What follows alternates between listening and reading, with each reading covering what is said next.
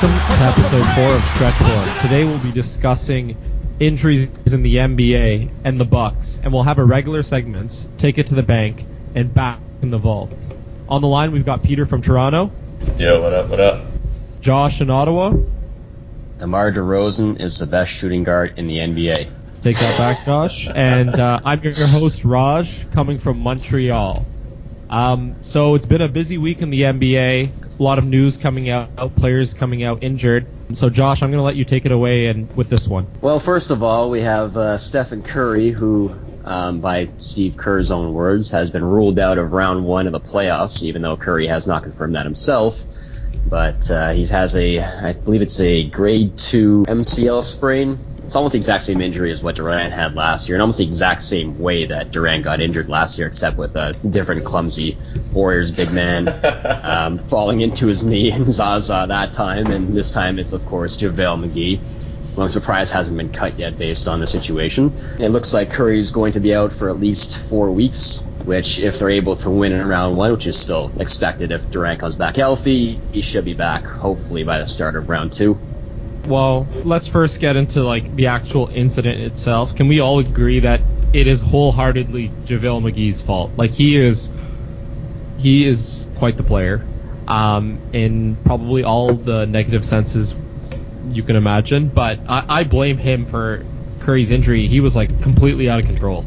He's just a big clumsy guy, man. I mean, we've all seen the highlight clips of him being a fool on the court, but in terms of just controlling his body, like he's just oafish. He did, really doesn't have like a good center of gravity. He doesn't really know where his limbs are going, and he clearly showed it. I mean, he just sort of just got pushed a bit and just like fully tipped over and by M C L. Yeah, I feel like uh, Steve Kerr at this point just has to make it a point to not play clumsy big men with his big four for the rest of the year. I think they should just start Jordan Bell and then play small, and then only play these guys in, in garbage time to avoid possible injury. Because it seems like the only way they're not going to win the championship this year is if uh, JaVale McGee or Zaza have something to do with it. Yeah, and also just to add on to the fact that this has happened last year with Durant and Zaza, and it did work out with them. But at the end of the day, happening two years in a row, I think that It, like Steve Kerr should just really know better. And of course JaVale didn't mean to do it, and it's bad circumstance, but man, you gotta feel for Steph Curry, Durant, when they have to deal with these big men just falling at their feet. There's enough other opposition players that uh that play them tough, and then they have to be worrying about their own teammates injuring them. So uh, I feel bad for those guys. Yeah, at least with Durant last year, just after the All-Star break, right? He was out during the regular season. He didn't actually miss any playoff time. He had a few weeks before the playoffs started to come back in. With Steph now missing the first round, like, okay, say they win the first round in like six games because he's not around. It'll still take him a, like a game or two to get back in the game shape properly, right? It's going to take some time for him to get back into it and then even be like acclimated with the team again. I don't know if it's a cause for concern, to be honest, in the second round, but I don't know. Portland might have something to say about it once it comes time. Yeah, at the same time, like even though uh, nobody's hoping for injuries, but now that it has happened, I think all the fans around the N B A are hoping that San Antonio gets uh, either Utah or San Antonio in the first round to give them a real scare. Because I think both of those teams match up pretty well, especially if Kawhi comes back. But Utah especially, with uh, you know Curry now being off the floor, like he's the biggest, probably the biggest Jazz killer in the N B A. So with him off the floor, they can focus solely on Durant and sort of make Draymond try to beat them from the three-point line if they actually play in the playoffs. So I think that's the matchup they're going to try to avoid and hope that Houston gets them instead. And again, if Kawhi comes back, then that could be a real scare because uh, they match up really well with Golden State with Curry off the floor, who again is another guy who just destroys that team as well. I mean, he destroys most teams in the N B A, but those two specifically, like whenever they play, they have two of the best defenses in the N B A, but they have like absolutely no answer for him. Yeah, for me, like I look at Curry being more of an injury concern than Durant was last year. I think Durant is a superior player. I think Curry does a lot in terms of spacing for that team. He creates um, a lot of open shots for himself, and he really is kind of instant offense. Um, and not that Durant can't shoulder the load. He's obviously one of the best N B A players uh, to play the game, but I think he means more to Golden State than Kevin Durant does for this team. Yeah, and I think this is like a moment that a lot of N B A fans have been waiting for. And seeing, you know, Durant in Golden State now, that he's going to have to face some adversity in the playoffs without having Curry in the lineup now for possibly, you know, even two rounds if, again, like Peter said, he doesn't come back right away and doesn't come back healthy right away and doesn't play a lot of minutes. Like, a lot is going to be on Durant's shoulders, and when teams have time to prepare for a team like Golden State, they're going to be able to, you know, zone in on him and make him make shots over defenses instead of, you know, being the full creator of the offense and having to do everything. It's going to be a lot of uh, pressure on him. And, uh, you know, I'm sure a lot of N B A fans are hoping that he fails based on him going to Golden State. But it's going to be interesting to see how he shoulders everything now that he's going to have a ton of usage and uh, a ton of pressure coming his way in about four short weeks. Yeah, and we'll inevitably see more of Point Draymond out there as well, just to handle the rock in the first round. And what can go wrong with Draymond Green handling the rock for thirty-five minutes a game, right? He's shown he can do it in the past, but I think with him, it's more so a matter of can he score enough points to supplement the rest of their lineup, because their bench hasn't been good this year, obviously, and you know, that's not a huge issue for them because they have so many guys that come off the bench, and I'm sure that come playoff time, these guys are going to be healthy, like Caspi and Iguodala and Livingston, who've had like very minor type of injuries. But uh, I think they really have to find another scoring source outside of Clay, and I think Draymond's going to have to be that guy. And if he's not, then they might really struggle against a team like Utah or San Antonio, who you know knows how to exploit um, offenses that are not that creative, which Golden State may not be without Steph. Do you guys think that this is going to be the injury that we all remember as a reason why Golden State didn't advance? Because I still thought that they were the favorites coming out of the West. Obviously, Houston's improved tremendously this year. Um, but with this injury now, I'm like, even me, like, I I really don't know what's going to happen in the West, how strong Curry is going to come back. Is he going to come back with minutes restrictions? Um, so right now, kind of who's coming out of the West is a little in the air, and I think we're all going to come back to that with JaVale McGee and Curry and having a lot to do with how Golden State uh, ends up doing this year. Yeah, for sure. I mean, if it is somehow the case that Steph doesn't come back on time, or if he's delayed, or you know, if he's just not one hundred percent, it'll be it'll be similar to two years ago again when he slipped on Monty Eustace's sweat patch and then hurt himself, right? Like, the whole team's offense sort of just collapsed. And then they were relying on him when he wasn't one hundred percent. If that becomes the case again this year, it might be a real issue for them going forward. And you know what? Houston's doing it right, and they're ready to pounce as soon as they see that he's down for even slightly injured, right? They'll, they have guys that will just exploit it constantly, so it'll be quite the issue. Yeah, I think the biggest question with them is, again, how fast they bring back Steph in terms of the minutes restrictions, because when he comes back in the second round, if they play a you know, really tough team, then they might have to extend his minutes and overplay him, and then he might, you know, be more susceptible to injury, and uh, they might have a really tough time against whoever they're going to face in the second round if they do end up, you know, getting past the first round, which they should, depending on the matchup, obviously. I mean, they're still the best team in the N B A, even without Steph, in my opinion. But um, I think it's going to be interesting to see how fast they bring him back if they get down, you know, one or two nothing or two to one in a series, where they're facing a team like, I don't know, say San Antonio advances with Kawhi, um, that type of team. I mean, there's not really too many teams in the West you're worried about outside of Houston, obviously, because they're all jumbled together right now.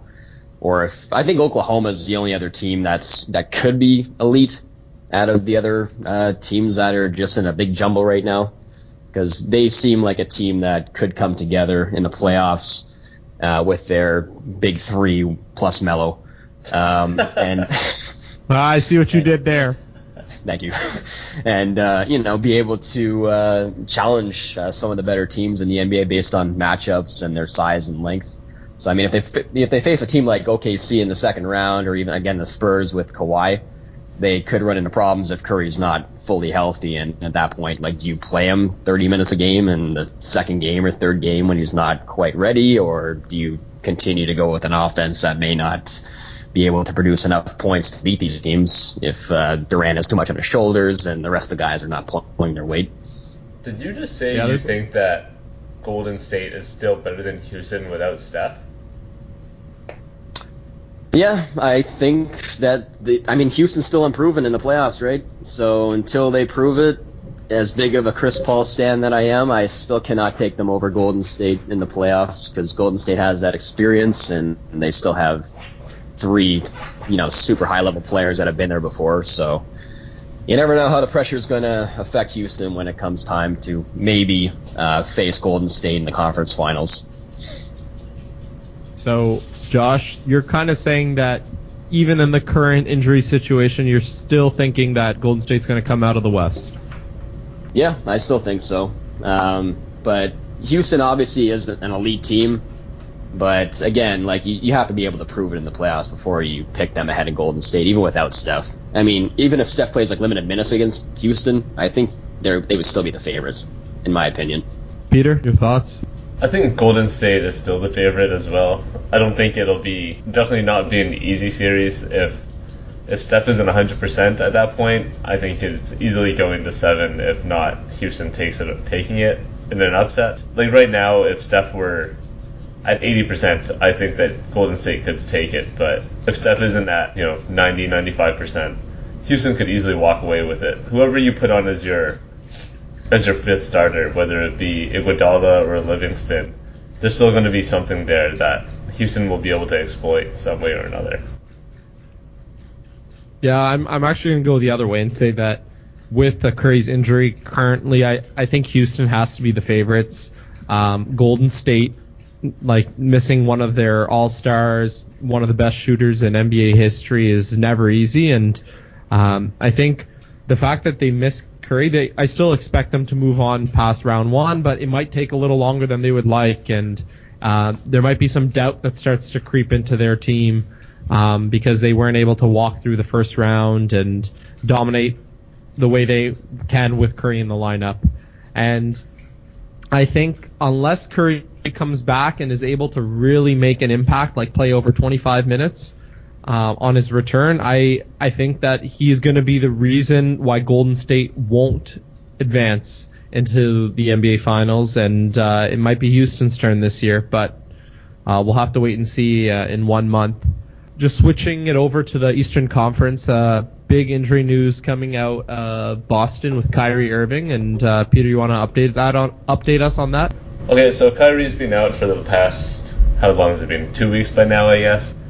Uh, with what, what was the issue with his knee? Do you remember? So he had soreness in his left knee that uh, didn't improve with rest. And earlier this month, and uh, he got forced out of the game against Indiana. And uh, on Friday, he underwent minimally invasive procedure, uh, knee procedure, and they thought it would be roughly Uh, uh, like a short-term surgery, but now it's ruled that he's going to be out for a minimum of three to six weeks. So at three to six weeks, we're looking at we're looking at Kyrie coming back in what the end of April at the earliest. So after the first round, maybe the second round if they can make it there. At this point, yeah, yeah let's say or like he'd miss the first round as well. Yeah, it's the same timetable as Steph. Yeah, except that Boston's whole defense is reliant on Steph on uh, Kyrie. Sorry. And, you know, now it'll just be focused around, what, Al Horford, Terry Rozier, and Marcus Smart? Or, uh, sorry, not Marcus Smart. What am I thinking of? Marcus Morris is who I'm thinking of. That's yeah, it looks like my hot take from a few weeks ago that Boston's going to lose in the first round is looking a lot more likely. But, uh, unfortunately, it had to come at the cost of Kyrie being out, which nobody obviously wants to see, because everyone wants to see their teams at the, you know, at their best and at their healthiest. But uh, as of right now, like, they had a really tough time scoring with Kyrie in the lineup. And even though they've, you know, won a few games in the last uh, week or so that they probably were not favored to, um, I still think they're going to have, like, an extremely tough time uh, being able to score against most teams, even with, you know, home court advantage in the playoffs. Um, even against a team like Miami, who's, you know, scored a lot of points recently. They've been one of the top scoring teams in the N B A in the last uh, month or so.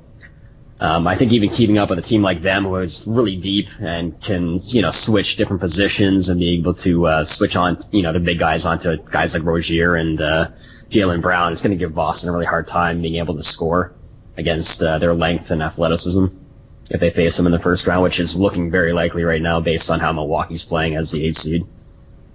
Yeah, and it looks like Boston's offense primarily this year and last year has slowly, has been based around their point guard play, right? Like an aggressive point guard who can lead the team in scoring, lead them down the stretch, pass it when he needs to or when he gets stuck, feed the big man, that is. Al Horford, when you know, he's open or for big cuts. But if that's how the offense is going to remain, it's going to be in the hands of Terry Rozier going down the stretch. It's great during the regular season. Teams like Boston can do it with a lot of bench players to handle the load, just because a lot of opposing coaches or scouting staff can't really plan for it, right? Like, you're planning for four games in a week, and the level of preparedness for it is very different than when you're solely focusing on the, in on one team.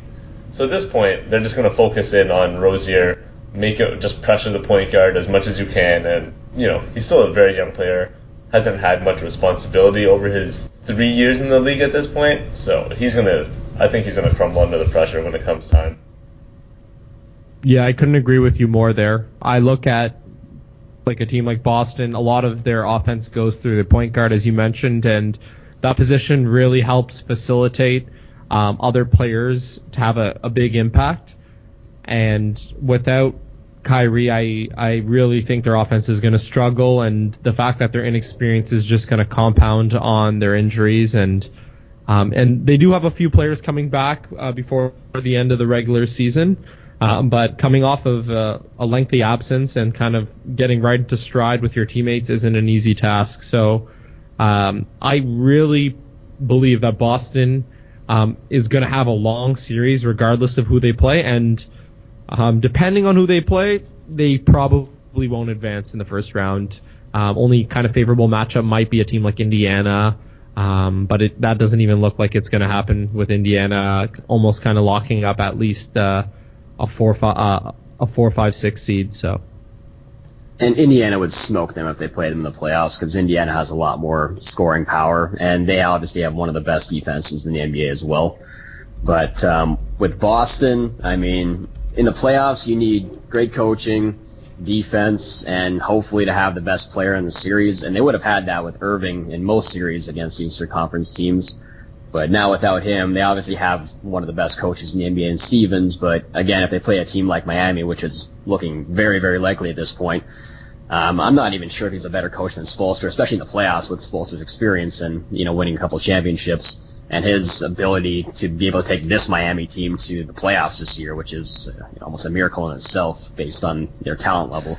I mean, they have a lot of guys, but um, just the way he's been able to bring them together despite having so many injuries. Like a guy like Deion Waiters has been out for most of the year, who was like a big part of them being able to, uh, you know, stem the tide last year and being able to, I think they went thirty and ten down the stretch last year with him just exploding. And um, he's just been able to bring different guys in the lineup, even like a guy like Bam Adebayo is starting for them now, Kelly Olynyk. Those guys have fit really well in their roles, and that's because of coaching, obviously. And again, I think they just have way too much firepower if they were to play Boston in the playoffs. But Boston's only chance in that kind of series would just be to grind it out and make the game like an eighty-two to eighty type of game, which is, you know, it's possible, I guess. And they have home court, so you never know, but I probably wouldn't make them the favorite over any of the Eastern Conference teams right now, no matter who they face. Mm-hmm. Speaking about Eastern Conference teams, uh, can we just talk about the Bucks for a quick second? Because this is a team that has uh, a lot of talent. They have talented players. They uh, they pushed the Raptors very hard last year. They were um, they were a team that I expected to be higher up in the standings than they are this year, and um, they're a team that has, I would argue, one of the best players in the game right now, and. And they still really haven't put it together. Um, and uh, honestly, I haven't seen that much of the Bucks play, but I, I can't really seem to figure it out. Yeah, the issue with the Bucks has been just how disjointed their lineup is. I mean, a lot of people thought, including myself, that uh, their big four with Jabari, Giannis, um, Chris Middleton, and Bledsoe all together, finally being back in the lineup would be a really explosive type of lineup. But the weird thing is they don't play fast. And on offense, when they play together, it's just a really like, you know, whoever gets the ball just sort of goes and does one thing with it without any movement or rhythm to their actions. And it just seems like a, whoever gets the ball is, is going to be a me offense. And now they brought in Brandon Jennings, who's also that type of player, too. So that doesn't really help too whoa, much, whoa, even whoa, though he's. Relax, relax. Brandon Jennings, okay. He's probably been their best like assist man since he got on. They might as well just brought him on to Ellis with him. I'm surprised they didn't. Bring back the whole crew. Uh, Seriously. You're right, though. This team is very disjointed. I I can't believe you called them a big four, because I mean, they're big physically, but these guys do not even come close to qualifying as a big four. Jabari Parker, in his third year in the league, is averaging like eleven points a game. You know, yeah, but he's also coming back from injury too, right? Like last year, he played really well before his injury. He was averaging like eighteen points a game on really high percentages. He was starting to shoot the three well. Like he was showing a lot of promise last year. Yeah, and then he got hurt, and all of his progress was delayed again. The guy's had knee injuries every year of his career. Like I loved him coming out of college, but I, it's hard to see his career developing into anything really substantial at this point. I mean, the the main issue with the team, you're right, is that they don't have any chemistry with each other. You would think that, especially between Giannis, Chris Middleton, and Jabari having played this long together, they would have a decent chemistry, but they're still just not, it's just not meshing, right? Like, you'll get plays where Giannis should be pushing the ball and he's slowing it down, or Chris Middleton should be swinging the ball and then just stops. And despite having such young athletic players, you're right, they don't play fast at all. And it's mainly because they can't really shoot that well. Right? Aside from Chris Middleton, the team's second best shooter is, who would you say, Bledsoe and Brogdon? Jet. Who? Jason Terry, probably. Oh, yeah, you're right. Yeah, I forgot. The, the Jet Definitely. is still on the team. Somehow he's like almost forty. They have no shooting whatsoever outside of three players. And like I was bashing on Philly early for it, and I'm bashing on Milwaukee for the exact same reason. You can't really have a team with pace without shooting, right? Barty and Giannis have very similar games in that they both need to be in the paint to score, and they're both not looking to pass, right? They're both looking to score. Yeah, at the same time, though, like that's a team you don't want to face in the playoffs still, because they, they're going to have the best player in the playoffs, in most playoff series, especially in the Eastern Conference, um, except for, you know, when they play Cleveland, obviously. But um, you don't want to face Toronto Raptors. Oh, yeah, of course. Okay, let, let's, let's not be blasphemous here. Let's keep it together. Which is probably going to happen anyway. We're going to see DeMar DeRozan versus Giannis. But, uh, yeah, I mean, in terms of the Bucks, like I think in the first round, again, that's a team you don't want to face because they do have a lot of individual talent, like we've explained with those four guys. And they do have veterans that, you know, haven't exactly fit around these guys as of yet, but in the playoffs, it's a whole different game, and these guys are extremely long and athletic, and they can give a team like a, a ton of problems with their length if they play up to their potential. But obviously, in the regular season, they haven't shown it yet. But at the same time, they they showed a lot of promise last year in the regular season, and in the playoffs, they just turned it up to a whole other level with their defense, especially against Toronto, and they almost won that series. So I mean, with another year against a team that they're familiar with, which is again most likely going to be the matchup this year, like you never know. Because as a Raptor fan, again, like I'm very, very scared about playing this team in the playoffs despite their struggles this season, because they have the type of players that give Toronto problems, and like having a few different lengthy defenders to go against DeRozan. You got a guy like Bledsoe that can play physical with Lowry. The only big matchup that Toronto has in their favor is in the paint with, uh, you know, Valanciunas and Pirtle. And I wouldn't say Baca now because he's been absolutely abominable the last, well, basically the entire year, really. Told you. But, uh, yeah, I mean, he's been awful. But uh, with the Bucks, I mean, again, they're a team that has a lot of pieces. It's just a matter of, you know, can they make it work in the playoffs? Yeah, well, let's just get one thing straight. I think as a Raptors fan, you're probably pretty afraid of playing any team in the playoffs. um, I wouldn't have much confidence going against many teams considering their history, but we'll wait and see. Oh my god! Um, yeah, especially after the inevitable game one loss, which again is coming this year, which I'm going to avoid going to again. Yeah, I think that we're all going to at least agree here that the Raps are going to lose their first playoff game. Yes. Um, but we're going to switch over to our next segment, Take It to the Bank.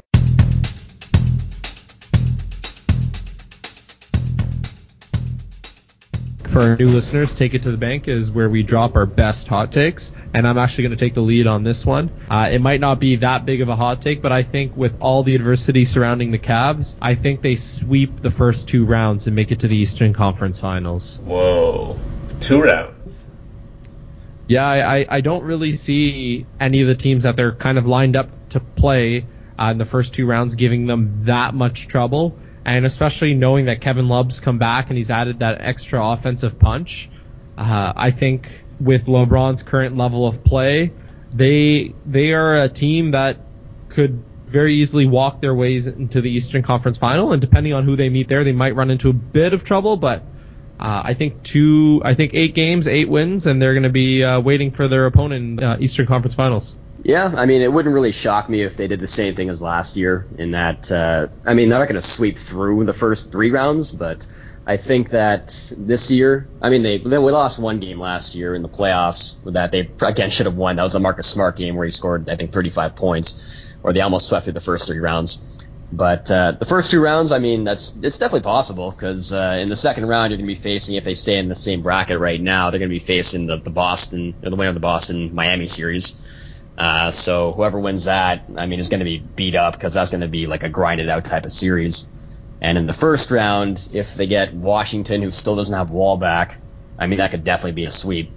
Um, but if they get the Pacers, I mean, the Pacers are three and oh against them this year. So I'm, I've been, you know, tooting the horn of the Pacers the last two weeks, and they've they've played really well the last uh, couple months especially. I mean, they've been the surprise of the entire year, obviously, but the last two months they've really turned it up, and they've shown that they are a legitimate playoff team.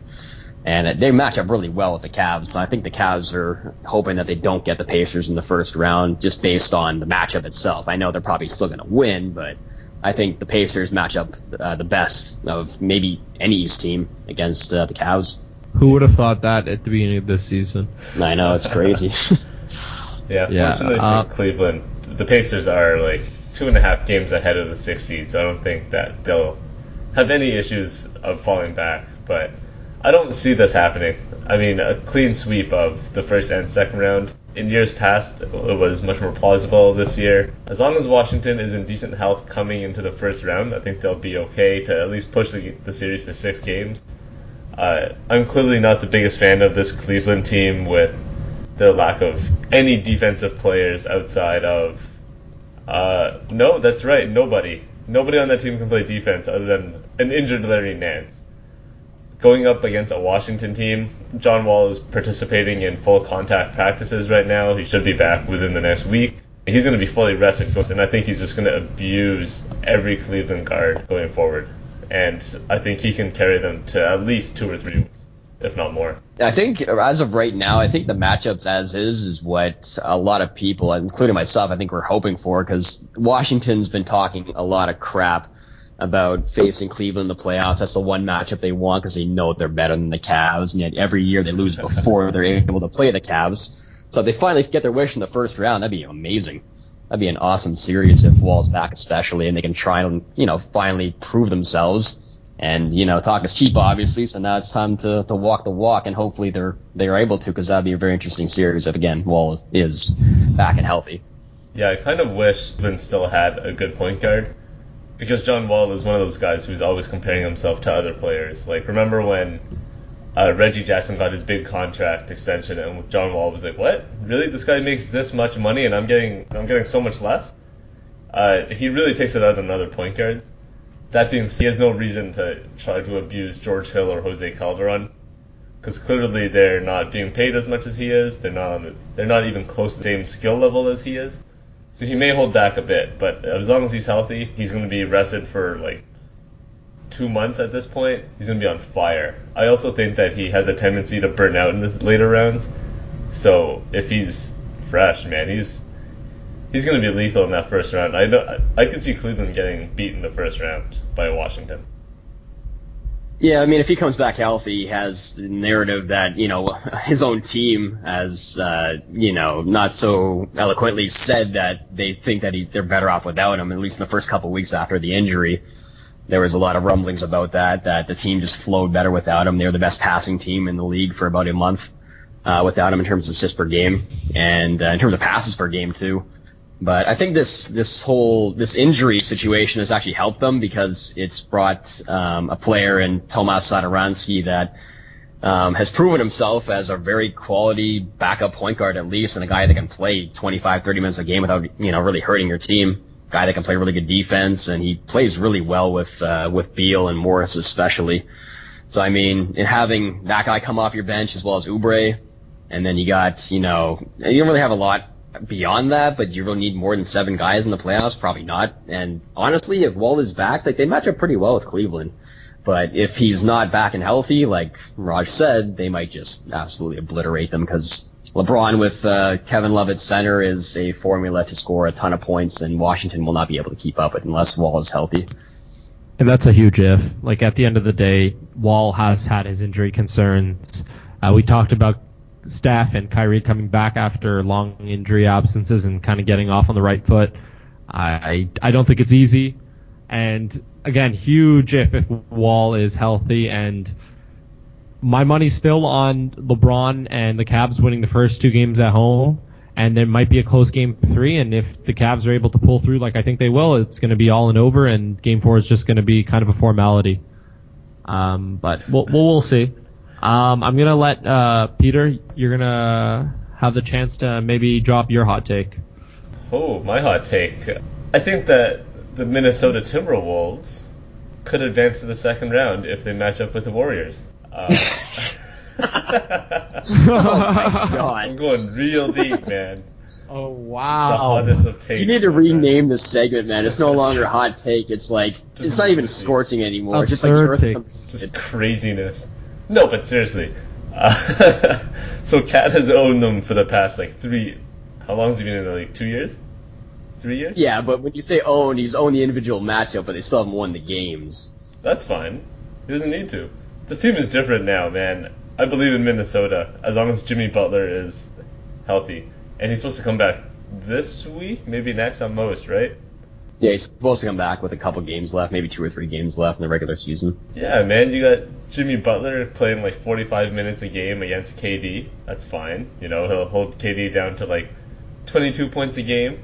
Steph won't be a concern, so Jeff Teague's awful defense won't be an issue because he'll just have to face guard uh, who? Quinn Cook, maybe Sean Livingston.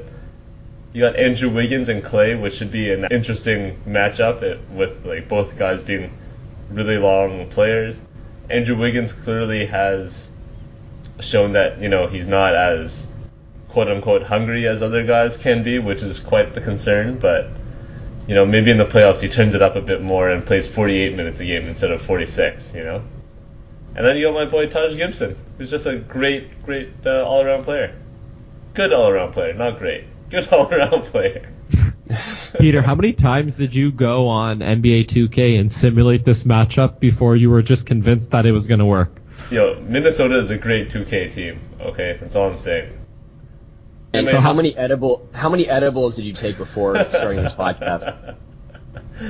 No, man. Okay, can you not see them at least pushing it to six? No.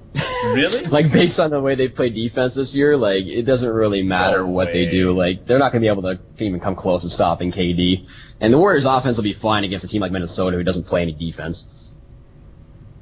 Yeah, you're right. Inside. Uh, I don't know, man. I mean, I get where you're coming from, where, like, Minnesota matches up well in terms of their guys being able to score pretty easily in a matchup where you don't think they would, but...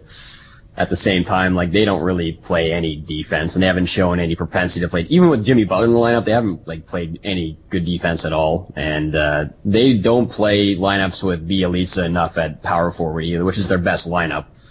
And uh Thibodeau will not play him in the playoffs over Taj Gibson either. So you're going to see their starters play a ton of minutes and tire themselves out, where the Warriors just run circles around them. I think Minnesota's individual matchups are actually more in their favor, but as a team... Golden State is obviously the, like a better unit, right? Yeah. So that would be the main issue, especially if Steph isn't there, man. I mean, that means that Minnesota's locked up the one, the one and the five matchups pretty handily. I think the only way that your take makes sense is if Wiggins shows something that he hasn't shown yet, and that he shows that he has like true heart, and he actually shows that he can be an elite level player.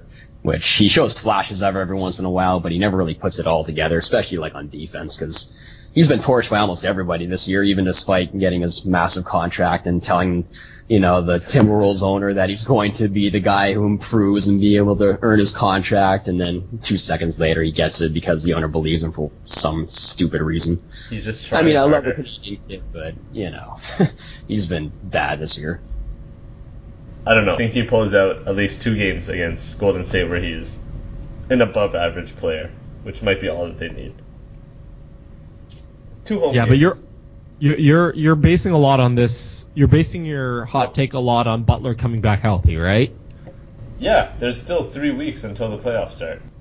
Yeah, but Butler's expecting to return before the playoffs, and that's kind of his own expectation. Yes, he could come, but I think the Timberwolves have been pretty quiet about that, and I think based on the importance of the player he is and depending on the matchup they get, I think they're going to be cautious with him. And again, no, a player. No, no, no, no, no, no, no, no. No, no, okay, that, that no, take no, is a no, lot harder no, than Peter's yeah. take. The Timberwolves like, okay, will not be cautious right, with any of their players. Let's be real. I, if Tibbs could play I Jimmy Butler Tom, fifty I minutes forgot, a game, he would. I forgot about Tom Thibodeau. I take that back. Any other franchise would be cautious, but the Wolves. I take that back.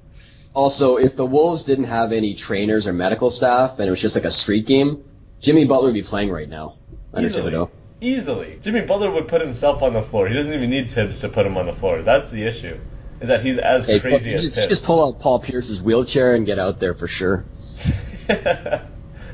Wheel me out, Nemanja. I need, I need a hand. Seriously. Because he ain't going to get on the court, so I might as well do something. Yeah. I think he's going to come back fine. The same way I think Wall's going to come back fine. These guys have been sitting since... Wall's been sitting since before the All-Star break. Butler sat literally the All-Star game onwards. So I think that with these guys taking this much time off, it'll give them more than enough time to heal up and rest. The only issue is with Butler especially and the, the meniscus injury, um, guys who get surgery instead of just resting, um, you know, the meniscus injury, like they often have their careers halted at a much earlier age than expected.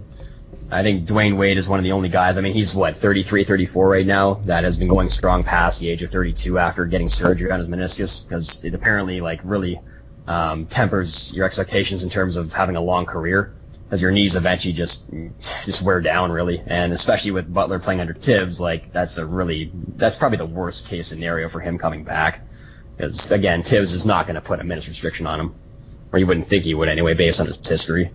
All right, Josh, I want to hear your hot take.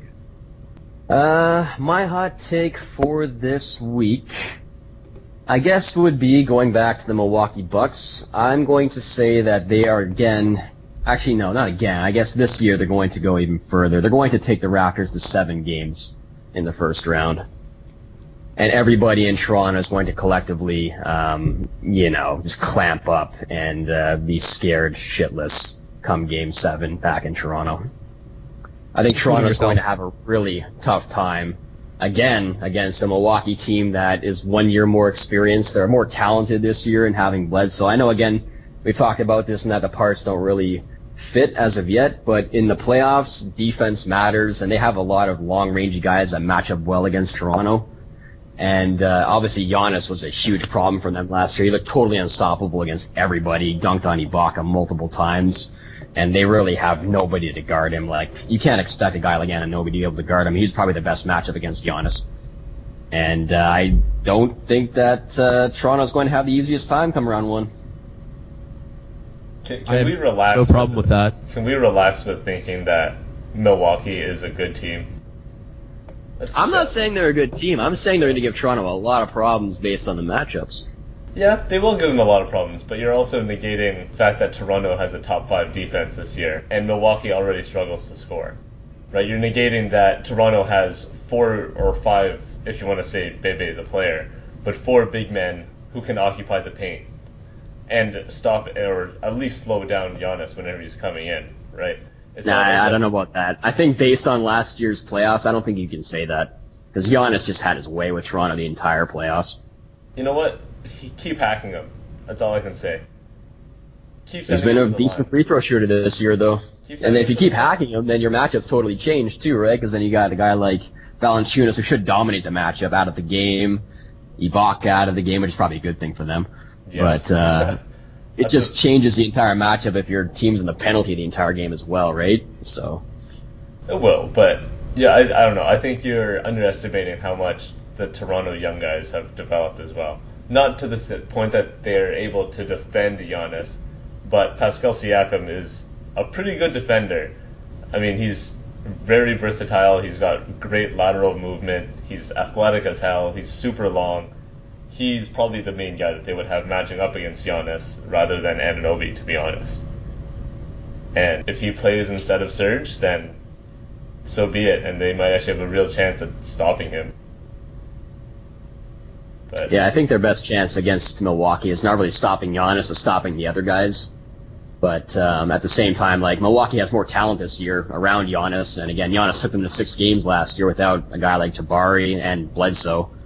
Um, and even though Milwaukee doesn't have the depth to match up with Toronto's bench, which is like their biggest issue, besides, you know, Valanciunas in, in, in, the, in the lane, but uh, I, I think that Milwaukee's going to give them a ton of problems, especially defensively, uh, being able to throw multiple guys at, uh, again, DeRozan and Lowry. And just the, the playoff pressure as the favorite just hasn't treated Toronto well. And I think that's shown over the course of the, you know, the past three seasons. And I think after they inevitably lose game one again, I think this is going to go to seven games. Well, that, I think, is a bit of a hot take. I think that overall the Raps are still a, a much superior team. And as you mentioned before, the matchups could give the Raps trouble, and they will lose game one. Um, but I, I still, Hold on. How do we I, think that Milwaukee can shoot? How is this a thing? But but it's it's not the fact that Milwaukee is going to come into... No, they need to score the, the ball. A C C and but the Raps are going to choke. Like in game one, DeRozan and Lowry are not scoring over forty points combined. Like it oh, m- maybe take I'll take that bet. I'll, I will gladly. No, I think I think you have to go back to last year's playoffs, so because most of the first few games were very ugly games, right? I think uh, game four or game five, I think the score was like eighty-eight to sixty-two in one of the games, with like late in the fourth quarter, so where Milwaukee was just destroying Toronto. Most of those games are low-scoring games, and the playoffs, like, it's going to be a very uh, rough-and-tumble game, I think, especially with those teams and how they play. Like, Milwaukee plays a very slow pace, and I think that um, with their length and athleticism, I think they're going to be able to slow down the pace and, you know, play at uh, at their level versus Toronto. I think they'll mm-hmm. slow it down. I can't see them. I, I still can't see them scoring enough to actually win games. It's not the fact that they can't stop Toronto or slow Toronto down. It's that they still have to match up and score on the other end, and I just don't think they can. I don't see, aside from Giannis and Bledsoe, like, scoring or creating their own shots. There's not, like, Middleton can't create his own shots, right? Like, he's going to take one, two steps and then pull up. Who else is there? Brogdon is pretty negligible this year. Jabari, you keep touting how good he is, but he's like he's been good with Brandon Jennings, but I don't know. Aside from that, those like three or four guys, I mean, they're not going to score that much. Giannis has got to go for like forty a game to win the series, or even get it to seven. I'd say I think it's over in six if it goes like six at the most if it's a Toronto-Milwaukee matchup. Yeah, I know that Toronto's improved a lot this year versus last, but again, like last year, it was basically Giannis by himself with uh, Middleton that was coming back from injury, and again, they didn't have Jabari and Bledsoe, and and Brogdon was obviously in his first year, so he was a very inexperienced guard. So I mean, if they get him back too, I totally forgot about. You have five guys that can score the basketball, and then you got you know Jet off the bench, who again he's not. He's not the guy that you want to be counting on to play a ton of minutes, but he has a lot of playoff experience, and he has hit a ton of big shots, including one in the regular season so far against Toronto to beat them. So um, I don't know. I just don't think that's the team you want to play against in the first round. They're going to give Toronto problems, but I guess we'll have to wait and see in a couple of weeks because, again, that's probably going to be the matchup based on uh, the standings right now, and that Milwaukee, I think, is about two games behind Miami right now. No, they're even.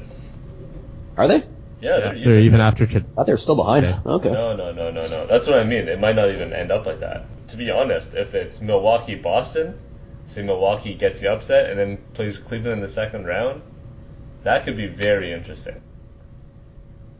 right? Like a Giannis uh, LeBron series. That would be, that would be more worrisome than a Milwaukee Toronto series for the favorite. We'll have to see, Peter. But you know what? When it comes playoff time, I'm going to take that bet that you asked me oh, to, and easily. I'm not going to back down. Easily. We'll see. Game one, Raps, uh, Raps Bucks, Raps Miami. I don't think Lowry and DeRozan combined are going to get over forty points. Oh, against Miami? Uh, no problem. Okay, we'll no see. Problem. All right, all right. We're going to move on to our, no- uh, our next segment, um, which is Back in the Vault. Shut up and sit down.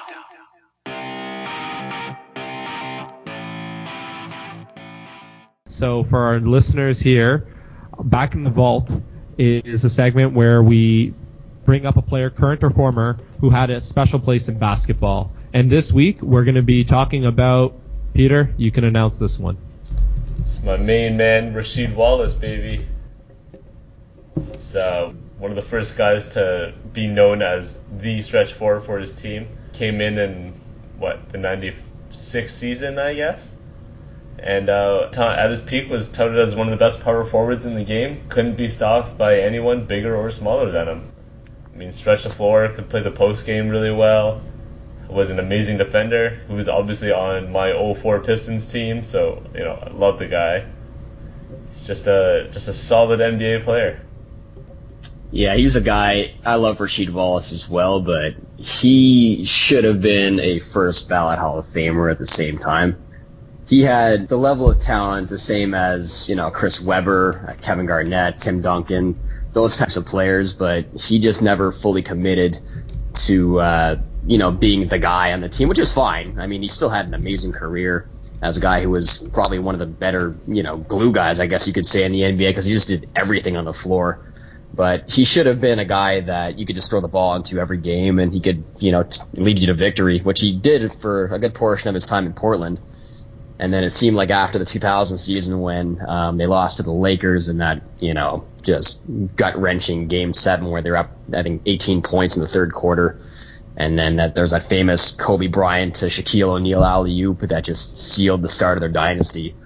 Um, I felt like after that, she just sort of changed as a player instead of being, like, the guy on a team that was um, obviously super talented. He just turned into a guy that just wanted to be one of the guys, which, again, was perfectly fine. But I think he just had the talent level to be um, a guy who could have been an all-timer, an all, an all, you know, a Hall of Famer, um, one of the better big men of all time because he had all the skills. Like, he could shoot threes, he could rebound. His post game was very underrated. Nobody could stop his, you know, turnaround over the right shoulder.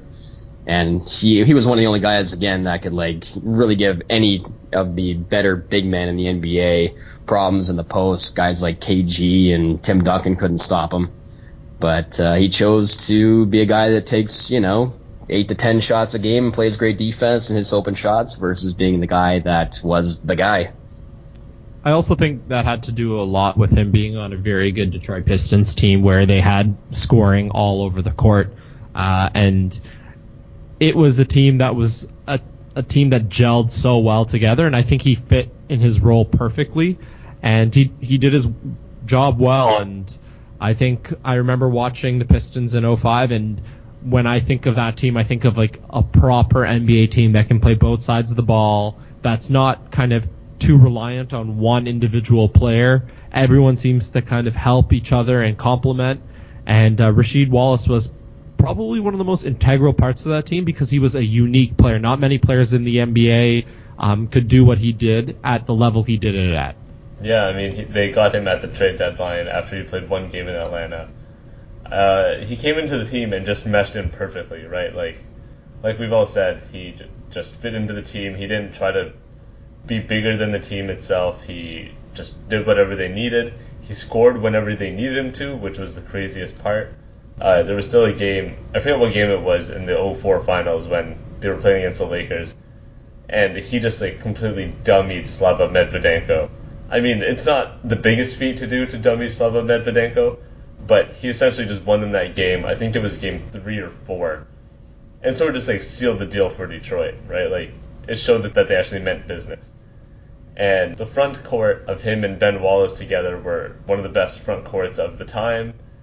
And, you know, he's just one of those dudes that people just love. His teammates all adored him. He used to tip out the towel boys, like, a couple hundred bucks a game kind of thing.